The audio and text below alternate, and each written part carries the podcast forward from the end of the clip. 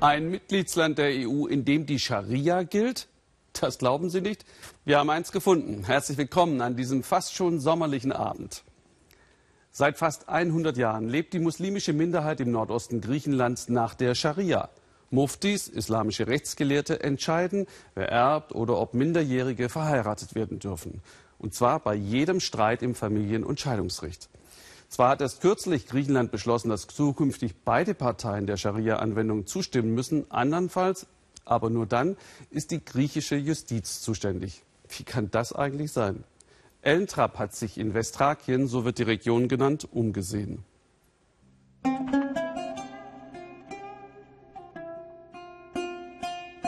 Was Recht ist und was nicht, entschied bei den Muslimen in der Kleinstadt Komotini bisher der Mufti. Mezzo Cemali ist seit fast 40 Jahren hier der Rechtsgelehrte. Jetzt muss er hinnehmen, dass seine Gläubigen selbst wählen dürfen, ob sie Streitigkeiten in der Familie nach griechischem Recht oder nach den Vorschriften der Scharia geregelt haben möchten. Im Gegenzug wünscht er sich aber auch, dass in Europa die Scharia toleriert wird.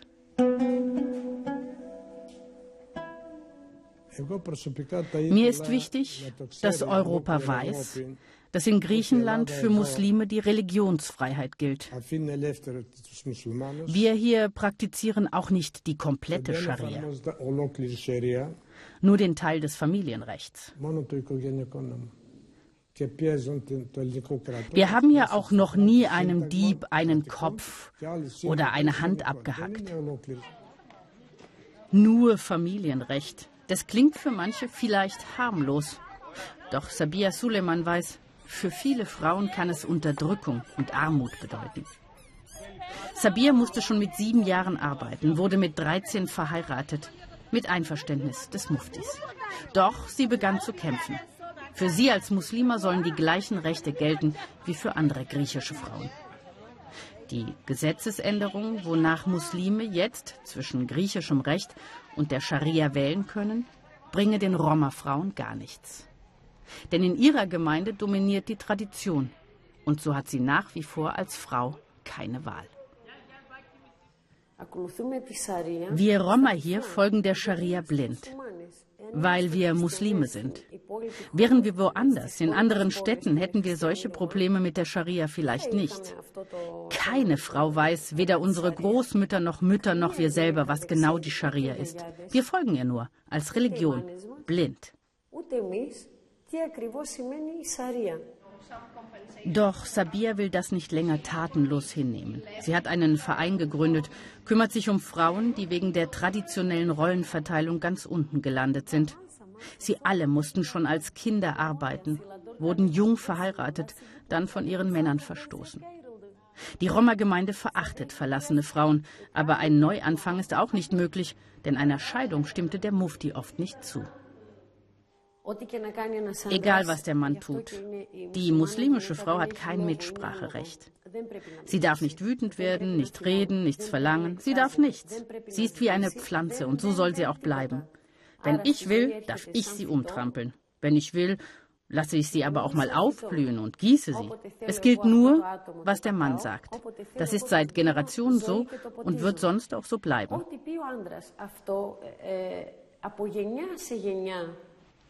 Sabir hält die Scharia für frauenfeindlich. Sie hat es am eigenen Leib erfahren.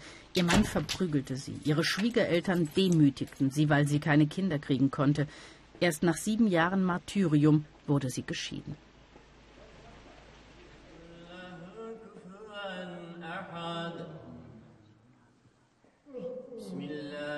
Doch in der muslimischen Gemeinde denken nicht alle so negativ über die Scharia.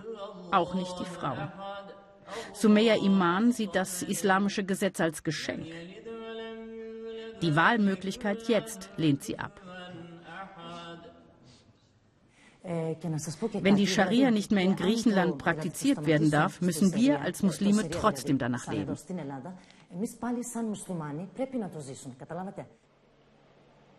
Die Scharia sorge für Gerechtigkeit. Dass Frauen im Erbfall weniger bekämen, findet sie angemessen. Schließlich bräuchten die Männer mehr, gerade wenn sie eine neue Familie gründen wollten. Die Lehrerin unterrichtet an der Heiligen Schule von Komotini. Auch ihren eigenen drei Kindern bringt sie die Scharia bei. Damit sie nicht anders denken, unterrichte ich sie seit Jahren. Die Große ist jetzt 13. Wir haben früh damit begonnen. Sollten Sie zweifeln, werde ich Ihnen versuchen, das menschlich Beste zu zeigen. Die Scharia ist menschlicher und gerechter. Das ist der Islam und unsere Religion.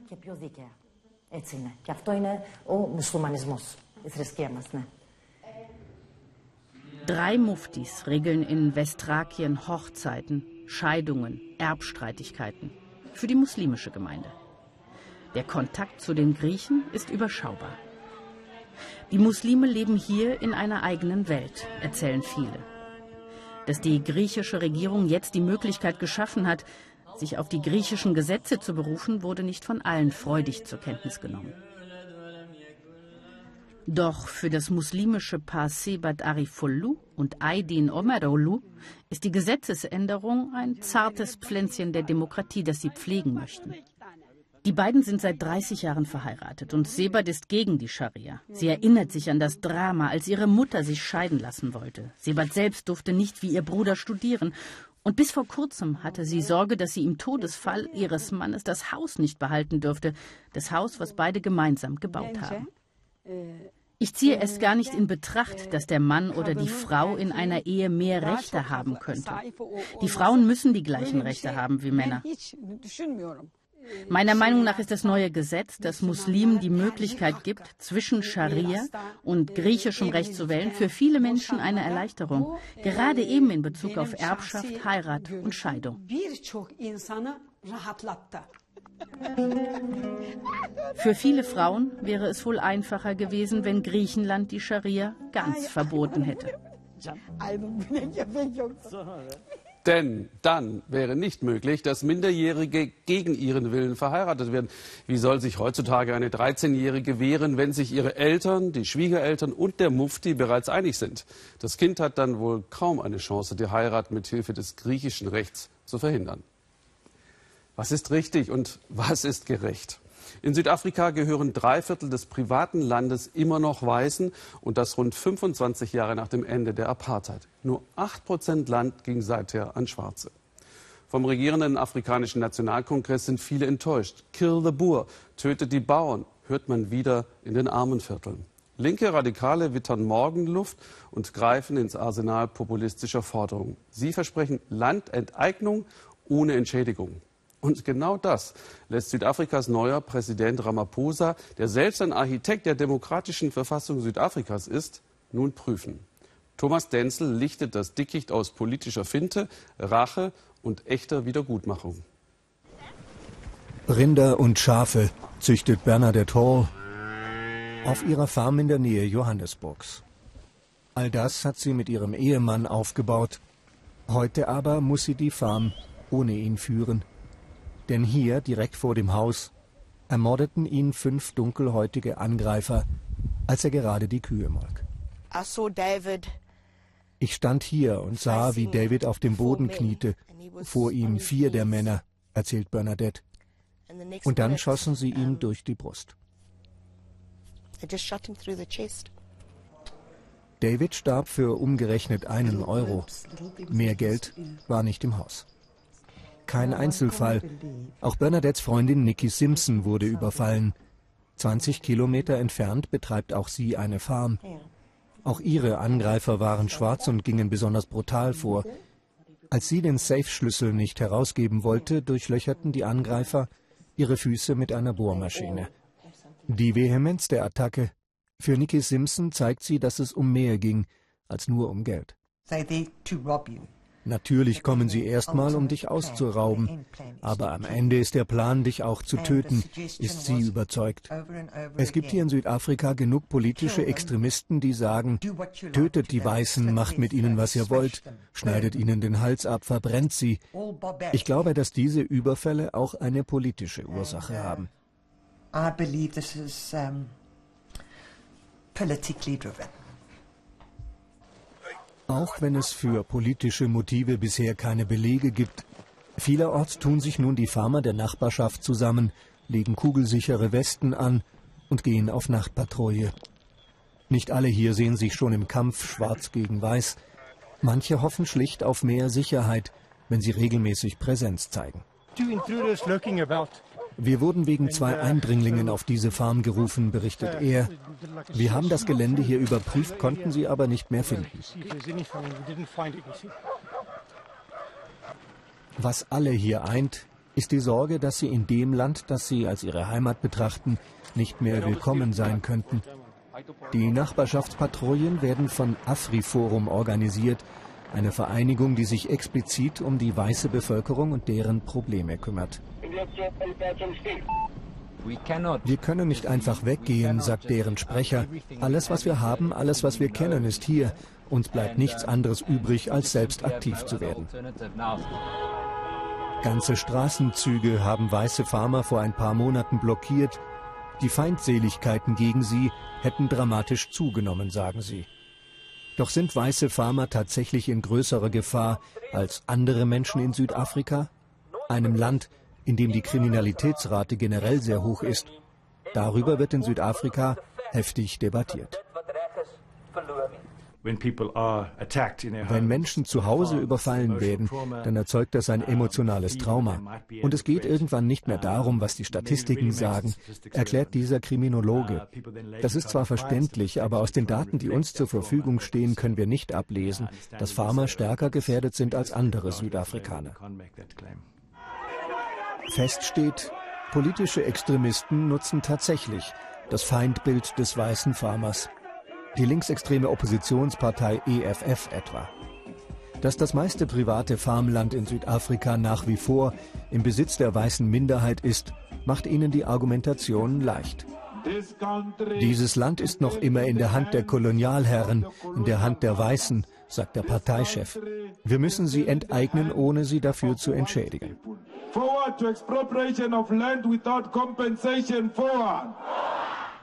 Sie sind es, an die sich die Extremisten wenden. Ein großer Teil der schwarzen Bevölkerung lebt in armen Vierteln. Eine Landreform hat daran bisher nicht viel geändert. Und so erwägt mittlerweile selbst die Regierung Enteignungen ohne Entschädigung. Wir sollten also genug Menschen hier finden, die solche Ideen unterstützen. Doch wir bekommen nur Antworten wie diese. Uh, Wenn die Regierung das Land umverteilen will, dann muss sie die Besitzer entschädigen, sagt er. Es geht hier nicht um Schwarz und Weiß, sondern darum, das Richtige zu tun. Uh, das ist keine gute Lösung, findet auch er. Die Weißen zu verjagen bedeutet die funktionierende Wirtschaft zu verjagen. Er musste seinen Hof verlassen. Und doch ist diese Farm ein weiteres Beispiel dafür, dass man den Landkonflikt in Südafrika nicht nur hitzig debattiert. Heute ist das Haus leer, das einst Paul Dubels Zuhause war. Enteignungen sind schon heute möglich, wenn auch so wie in Dubels Fall nur gegen Entschädigung. Deshalb sei er nicht verbittert, sagt er, nur wehmütig. Seine Felder bewirtschaften heute neue Besitzer, schwarze Farmer aus dem Nachbardorf. Dubel schult sie in moderner Landwirtschaft, er hat in die Farm, die ihm einst gehörte, sogar Geld investiert und bekommt im Gegenzug einen Teil des Profits. Das alles wäre nicht passiert, sagt Dubel, wenn man ihn einfach verjagt hätte. Es ist meine soziale Verantwortung, hier zu helfen. Und ich will, dass dieser Hof erfolgreich ist. Nicht so wie anderswo, wo enteignet wurde und danach alles zusammenbrach.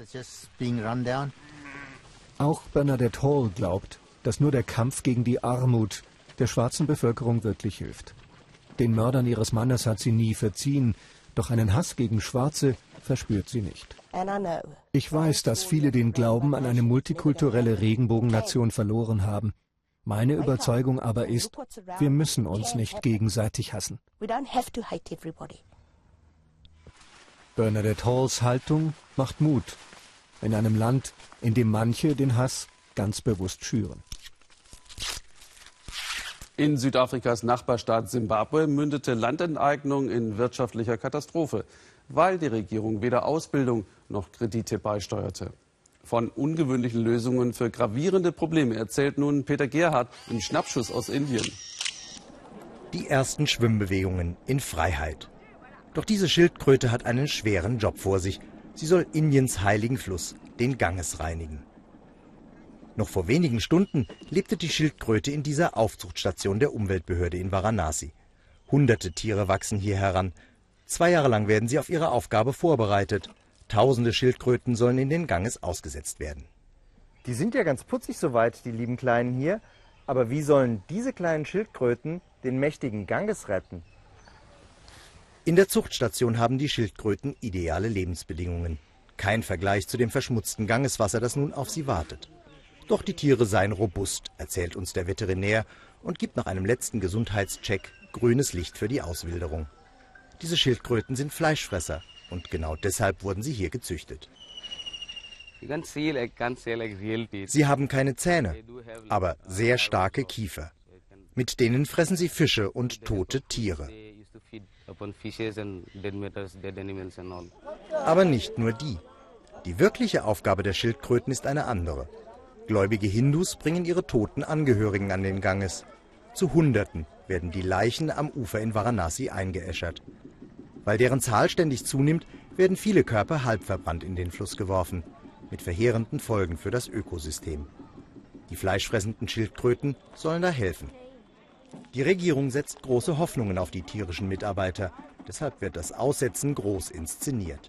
Jede der 500 Schildkröten soll pro Tag etwa 100 Gramm totes Fleisch aus dem Fluss herausfischen. Doch alleine werden die Tiere es nicht schaffen, den Fluss ganz sauber zu bekommen. Wir wissen auch, dass das nur ein Tropfen auf den heißen Stein ist. Wir setzen zweimal pro Jahr Schildkröten aus, es müssten aber noch viel mehr sein. Das Wasser ist nicht nur von Leichenteilen verunreinigt. Es gibt kaum Kläranlagen und die Industrie tut ein Übriges, um aus dem heiligen Ganges eine trübe Brühe zu machen. Wie lange die Schildkröten hier überleben können, wollen die Wissenschaftler in den kommenden Jahren erforschen. Ausreichend Futter sollten die Tiere rund um die Einäscherungsstellen zumindest finden. Es ist kein so richtig toller Job, den die kleinen Schildkröten hier vor sich haben. Aber wenn es hilft, den Fluss sauber zu machen, viel Erfolg.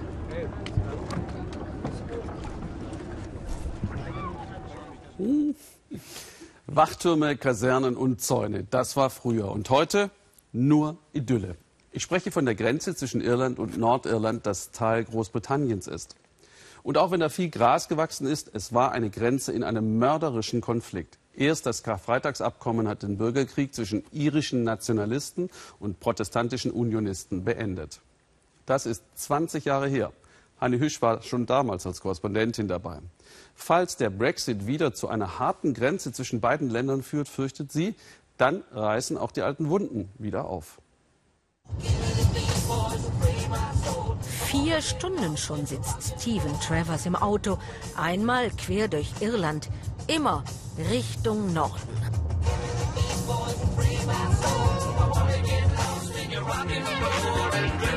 Drift Away schmettert die Miami Showband.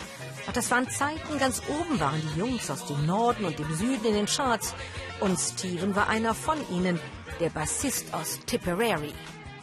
Fran was, uh, you know, very, very popular. Fran, unser Sänger, war super populär. Die Mädchen liebten ihn. Er war so eine Art Pin-Up-Typ. band was, uh, we were, we were young and, Wir waren jung und cool. cool, yeah. Irgendwann überquert er die Grenze nach Nordirland, nach Großbritannien. Man muss schon genau hinschauen, um das alte Grenzhäuschen noch zu entdecken. Freie Fahrt für Briten und für Iren, wo früher Wachtürme, Kasernen und Zäune die Landschaft durchschnitten, nichts als Idylle. So als hätte nichts und niemand den Frieden je gestört. Aber wenn jemand weiß, wie fragil dieser Frieden ist, auch 20 Jahre nach dem Karfreitagsabkommen, dann ist es Stephen. Immer wieder zieht es ihn an diese Stelle, gleich neben der Autobahn, die vom irischen Dublin ins britische Belfast führt. Manche sagen, es ist der Ort, an dem die Musik starb. Alles war richtig rot, blutrot wie bei einem Sonnenuntergang. Fast ist es, als durchlebe Steven noch einmal jene Nacht im Juli And 1975. as I went down through the field, Während ich die Böschung heruntergeschleudert wurde, nahm ich jedes Blatt ganz bewusst wahr.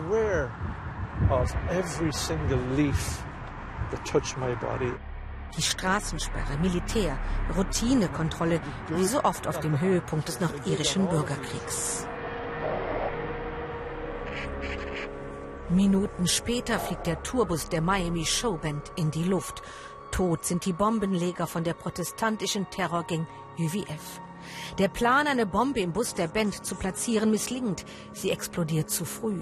Aber jetzt gibt es Zeugen auch dafür, dass britische Soldaten beteiligt sind. Eine perfide Taktik. Die zwischen Nord und Süd pendelnden Bandmitglieder sollten, sagt Stephen, als Täter, als irische Terroristen herhalten und den Briten als Argument dienen, die Grenze zu Irland dicht machen zu können. Alles geht schnell. Kugeln durchsieben die Musiker. Tony wird ermordet. Friends Gesicht von 17 Schüssen zerfetzt, Brian hingerichtet, Steven zerreißt es die Hüfte. Ich hörte Schritte und als der Mann neben mir stand, rief ein anderer, komm, die Bastarde sind tot. Ich habe denen Dumm-Dumm-Geschosse in die Körper gejagt. Steven überlebt, schwer verletzt, verwundet an Körper und Seele. Wertlos sei sein Leben gewesen, bis er seine Mission erkennt und ein Reisender wird in Sachen Versöhnung und Gerechtigkeit. Ein Gemeindezentrum mitten in Nordirland. Eine Veranstaltung, wie es sie jetzt häufiger gibt, mit Teilnehmern, die sich früher als Feinde sahen und heute zusammen um Frieden ringen. Was sie verbindet, ist das Leid.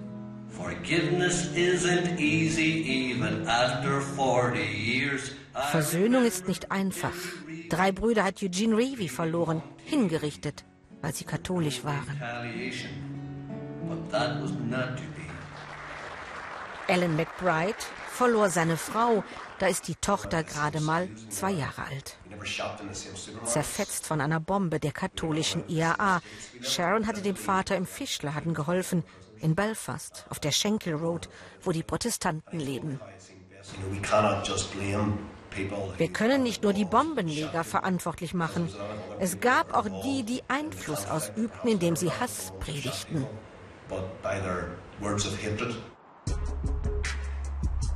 Belfast.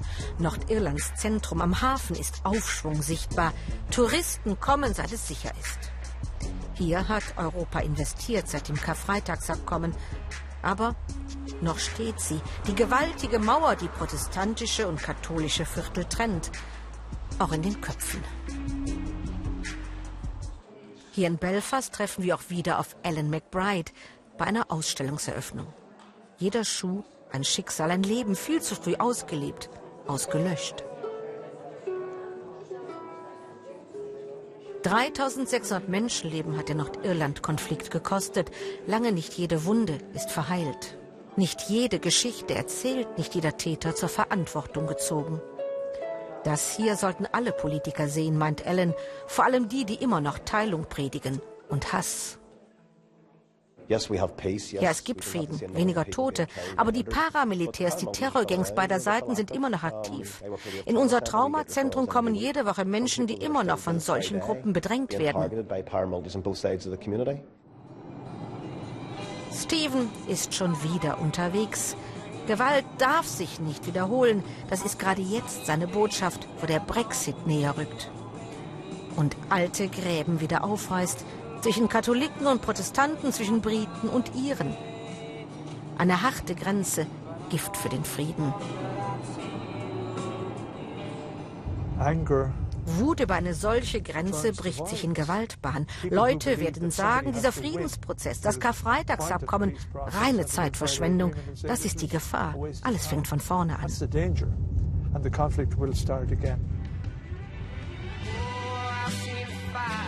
Ich habe Feuer gesehen und Regen singt Friend von der Miami Showband und die Sonne. Steven nähert sich der Grenze. Sichtbar ist sie nicht, aber in seiner Seele bleibt sie der ewig schmerzende Stachel.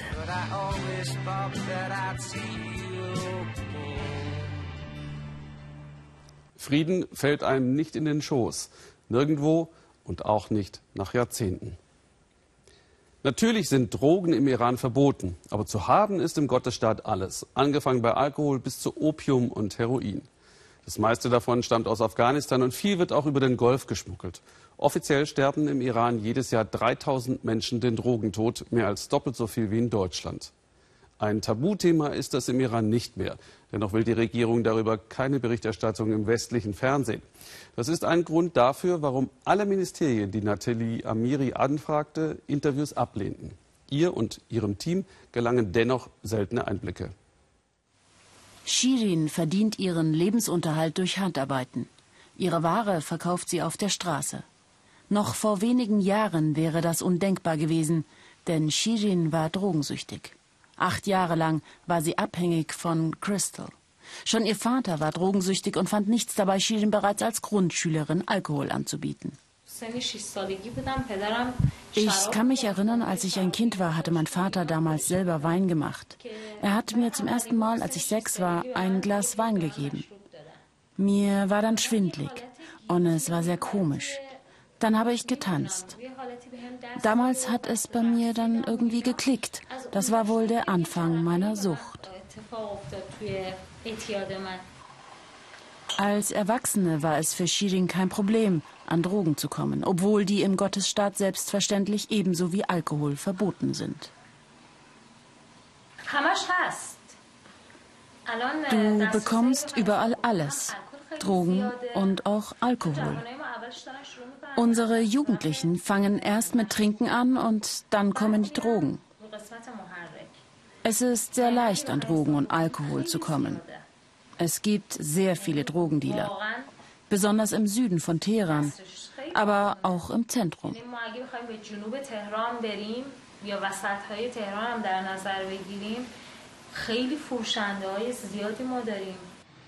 Jahrzehntelang hatte die Regierung versucht, das Suchtproblem zu ignorieren, ohne Erfolg. Nie war es leichter, an Suchtmittel zu gelangen und nie war die Zahl der Süchtigen in der Islamischen Republik höher als jetzt. Die Zahlen sind so alarmierend, dass sich sogar ein ehemaliger Polizeichef in einem offenen Brief zu Wort meldete und verlangte, dieses Problem endlich publik zu machen. Und tatsächlich, mittlerweile berichtet sogar das iranische Staatsfernsehen über die fast 3000 Drogentoten im Jahr. Die ehemals abhängige Shirin wurde als Talkshow-Gast eingeladen. Früher undenkbar. Kannst du es selbst fassen, dass du hier sitzt? Vermutlich kann der Moderator es selbst nicht fassen, dass er öffentlich über dieses Thema sprechen darf. Offiziell sind mehr als eine Million Iraner abhängig. Die inoffizielle Zahl soll weit höher liegen. Jährlich werden tausende Liter Alkohol konfisziert und vernichtet. Inzwischen hat das Gesundheitsministerium sogar schon Entzugskliniken eröffnet. Doch häufig werden Süchtige noch immer einfach weggesperrt, erzählen uns Betroffene. Beachtenswert hingegen das Engagement von nichtstaatlicher Seite. Im Süden Teherans kümmert sich eine Hilfsorganisation um die vielen Abhängigen, die häufig auf der Straße leben müssen. Die Freiwilligen bieten nicht nur eine warme Mahlzeit. Unser Ziel ist es nicht, die Bäuche der Menschen, die gezwungen sind, auf der Straße zu leben, satt zu machen. Wir nutzen das Essen, um Kontakt zu Drogenabhängigen zu bekommen, dass wir ihr Vertrauen gewinnen, ihnen Hoffnung geben, dass jemand für sie da ist. Auf diese Weise holten sie schon viele von der Straße und halfen ihnen beim Entzug. Einmal im Jahr feiern sie die Menschen, die den Entzug meisterten. Ich bin seit zehn Monaten und zehn Tagen clean. Ich hätte nie gedacht, dass ich es schaffe.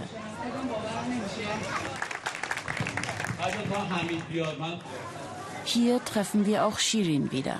Sie möchte die Hilfe, die sie hier selbst erfahren hat, weitergeben. Es gibt noch sehr viele Menschen, die Hilfe brauchen, besonders innerhalb der ärmeren Schicht, aber auch in der Mittelschicht. Leider gibt es auch sehr viele Frauen, mit denen ich besonders eng zusammenarbeite. Viele konsumieren, weil sie nicht wirklich aufgeklärt sind, viele, weil sie einfach nur neugierig sind.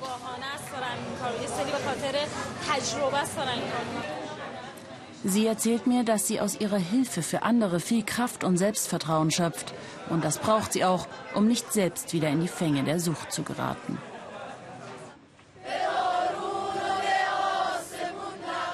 Die Menschen hier helfen ihr dabei.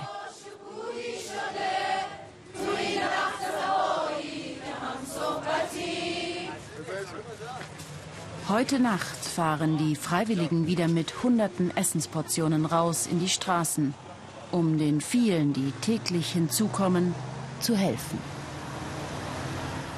Eine ungewöhnliche Geschichte, so wie die nächste. Zwölf Stunden unterwegs im Zug. Alles, um kleine Menschenleben zu retten. Lilly ist im Riesenreich China eine der vielen stillen Heldinnen. Sie hat es sich zur Aufgabe gemacht, schwerkranke Waisenkinder zu retten, finanziert durch Spenden, weil der Staat versagt.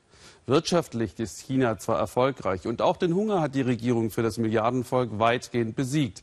Aber eine halbwegs anständige Sozial- und Gesundheitspolitik, die ist den Kommunisten bislang nicht gelungen. Sascha Storfner hat Lilly bei ihrer aufopferungsvollen Aufgabe begleitet. Jing Xi ist erst zwei Monate alt und hat schon einiges hinter sich. Sie wurde als Frühchen geboren, hatte schwere Infektionen. Ihre Eltern konnten oder wollten sie nicht behalten, wahrscheinlich weil sie ahnten, dass sie teure medizinische Hilfe brauchen würde. Alle Kinder hier sind Waisenkinder und krank. Lilly von der Hilfsorganisation Wassertropfen kümmert sich um sie, organisiert die medizinische Versorgung. Ihre Aufgabe ist viel mehr als nur ein Job. Ohne sie hätten viele dieser Neugeborenen wohl keine Chance. All diese Babys wurden ausgesetzt, wahrscheinlich weil sie krank waren. Und die, die sie gefunden haben, konnten ihre Eltern nicht ermitteln, haben die Polizei gerufen, dann kamen die Babys ins Waisenhaus in der Provinz. Von Lilly bekommen sie Geborgenheit und Liebe. Sie begleitet die Kleinen auf ihrem schwierigen Start ins Leben.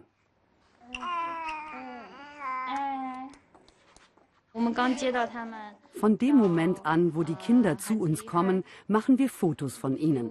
Die geben wir an das Waisenhaus. Dann können ihre Adoptiveltern sie später bekommen und so die Vergangenheit der Kinder sehen. Eine gute Chance auf Adoption hat Jingxi nur, wenn sie gesund ist. Nun reist sie von der Hauptstadt mit der guten medizinischen Versorgung zurück ins Waisenhaus in die Provinz Shanxi. 500 Kilometer liegen vor der kleinen Reisegruppe. Für Lilly und Jingxi wird es ein langer Tag. Ab in den Zug mit Kindern und Gepäck. Lilly kann nicht mehr zählen, wie oft sie so eine Tour bereits gemacht hat. Hunderte Male. Seit elf Jahren arbeitet sie mit ihren 20 Kolleginnen als medizinische Begleiterin von kranken Waisenbabys. Und fast jede Woche reist sie einmal hin und her. Denn in der Provinz, wo das Kinderheim liegt, ist die medizinische Versorgung schlicht zu schlecht. Drei Stunden Fahrt von Peking aus nach Westen liegen vor ihnen. Lilly erzählt, wie sie die kleine Jingxi zum ersten Mal sah. Ihr Zustand damals war sehr schlecht. Sie hatte viele Probleme, gefährliche Infektionen und eine seltene Bluterkrankung. Ich war mir nicht sicher, ob ich sie transportieren könnte, ob sie das überleben würde.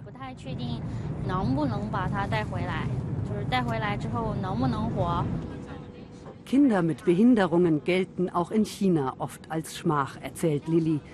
Die jahrzehntelange Ein-Kind-Politik hat das Problem verschärft. Seit einigen Jahren gibt es vor allem auf dem Land sogenannte Babyinseln, wo Eltern anonym ihre Neugeborenen abgeben können. Beim Waisenhaus. Sie werden schon sehnsüchtig erwartet. Alle wollen wissen, wie es der kleinen Jingxi geht. Für Lilly bleibt kaum Zeit zum Durchatmen. Auf sie wartet schon die nächste Patientin, das Mädchen Zhenlian, ein Frühchen. Sie muss dringend ins Kinderkrankenhaus nach Peking. Auch diese Kinder wurden ausgesetzt, weil die Eltern wohl kein Geld für die teure Operation hatten. Denn die Basiskrankenversicherung trägt auf dem Land höchstens 30 Prozent der Kosten, den Rest muss die Familie zahlen. Wieder eine Patientin, die Lillys uneingeschränkte Aufmerksamkeit und Geborgenheit bekommt. Nach nur einer Stunde Aufenthalt geht es zurück in die Hauptstadt. Zwei Erwachsene, zwei winzige Waisenkinder und ein ausverkaufter Nachmittagszug. Im Vergleich zu Jingxi heute Morgen ist dieses Kind nur eine Handvoll Leben. Sie wird künstlich ernährt, bekommt nur ganz wenig Milch weil sie ein schwieriges Magenproblem hat. Sie ist mehr als einen Monat alt, aber wiegt nur zwei Kilo.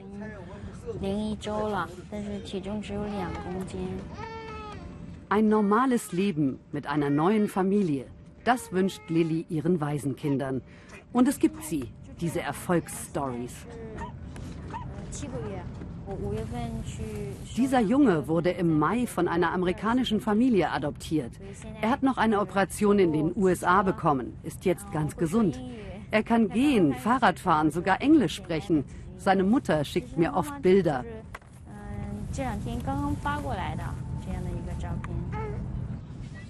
Keinen ihrer kleinen Patienten hat sie je vergessen. Es ist schon dunkel, als sie ankommen in Peking. Vor zwölf Stunden war Lilly hier morgens gestartet. Nun ist sie wieder da. Die letzte Etappe, das moderne Kinderkrankenhaus im Stadtzentrum. Ort der Hoffnung für die kleine Jenlian. Der Arzt hat eigentlich schon Feierabend, ist für diesen Notfall aber zurück auf die Intensivstation gekommen. Er und Lilly kennen sich mittlerweile gut. Es muss schnell gehen. Lilly hat wieder einem Kind eine Chance gegeben, weiterzuleben. Aber es ist jedes Mal nur eine Chance, verbunden mit viel Hoffnung. Das Mädchen Jingxi, das wir am Anfang zurück ins Waisenhaus begleitet haben, starb wenige Wochen nach den Dreharbeiten. Plötzlicher Atemstillstand. Auch mit solchen Nachrichten muss Lilly leben. Eine menschliche Gesellschaft zu erschaffen und nicht nur eine, die gehorcht und funktioniert. Diese Herausforderung haben sich Chinas Machthaber bislang nicht gestellt. Danke für Ihr Interesse und noch einen spannenden Abend hier im Ersten.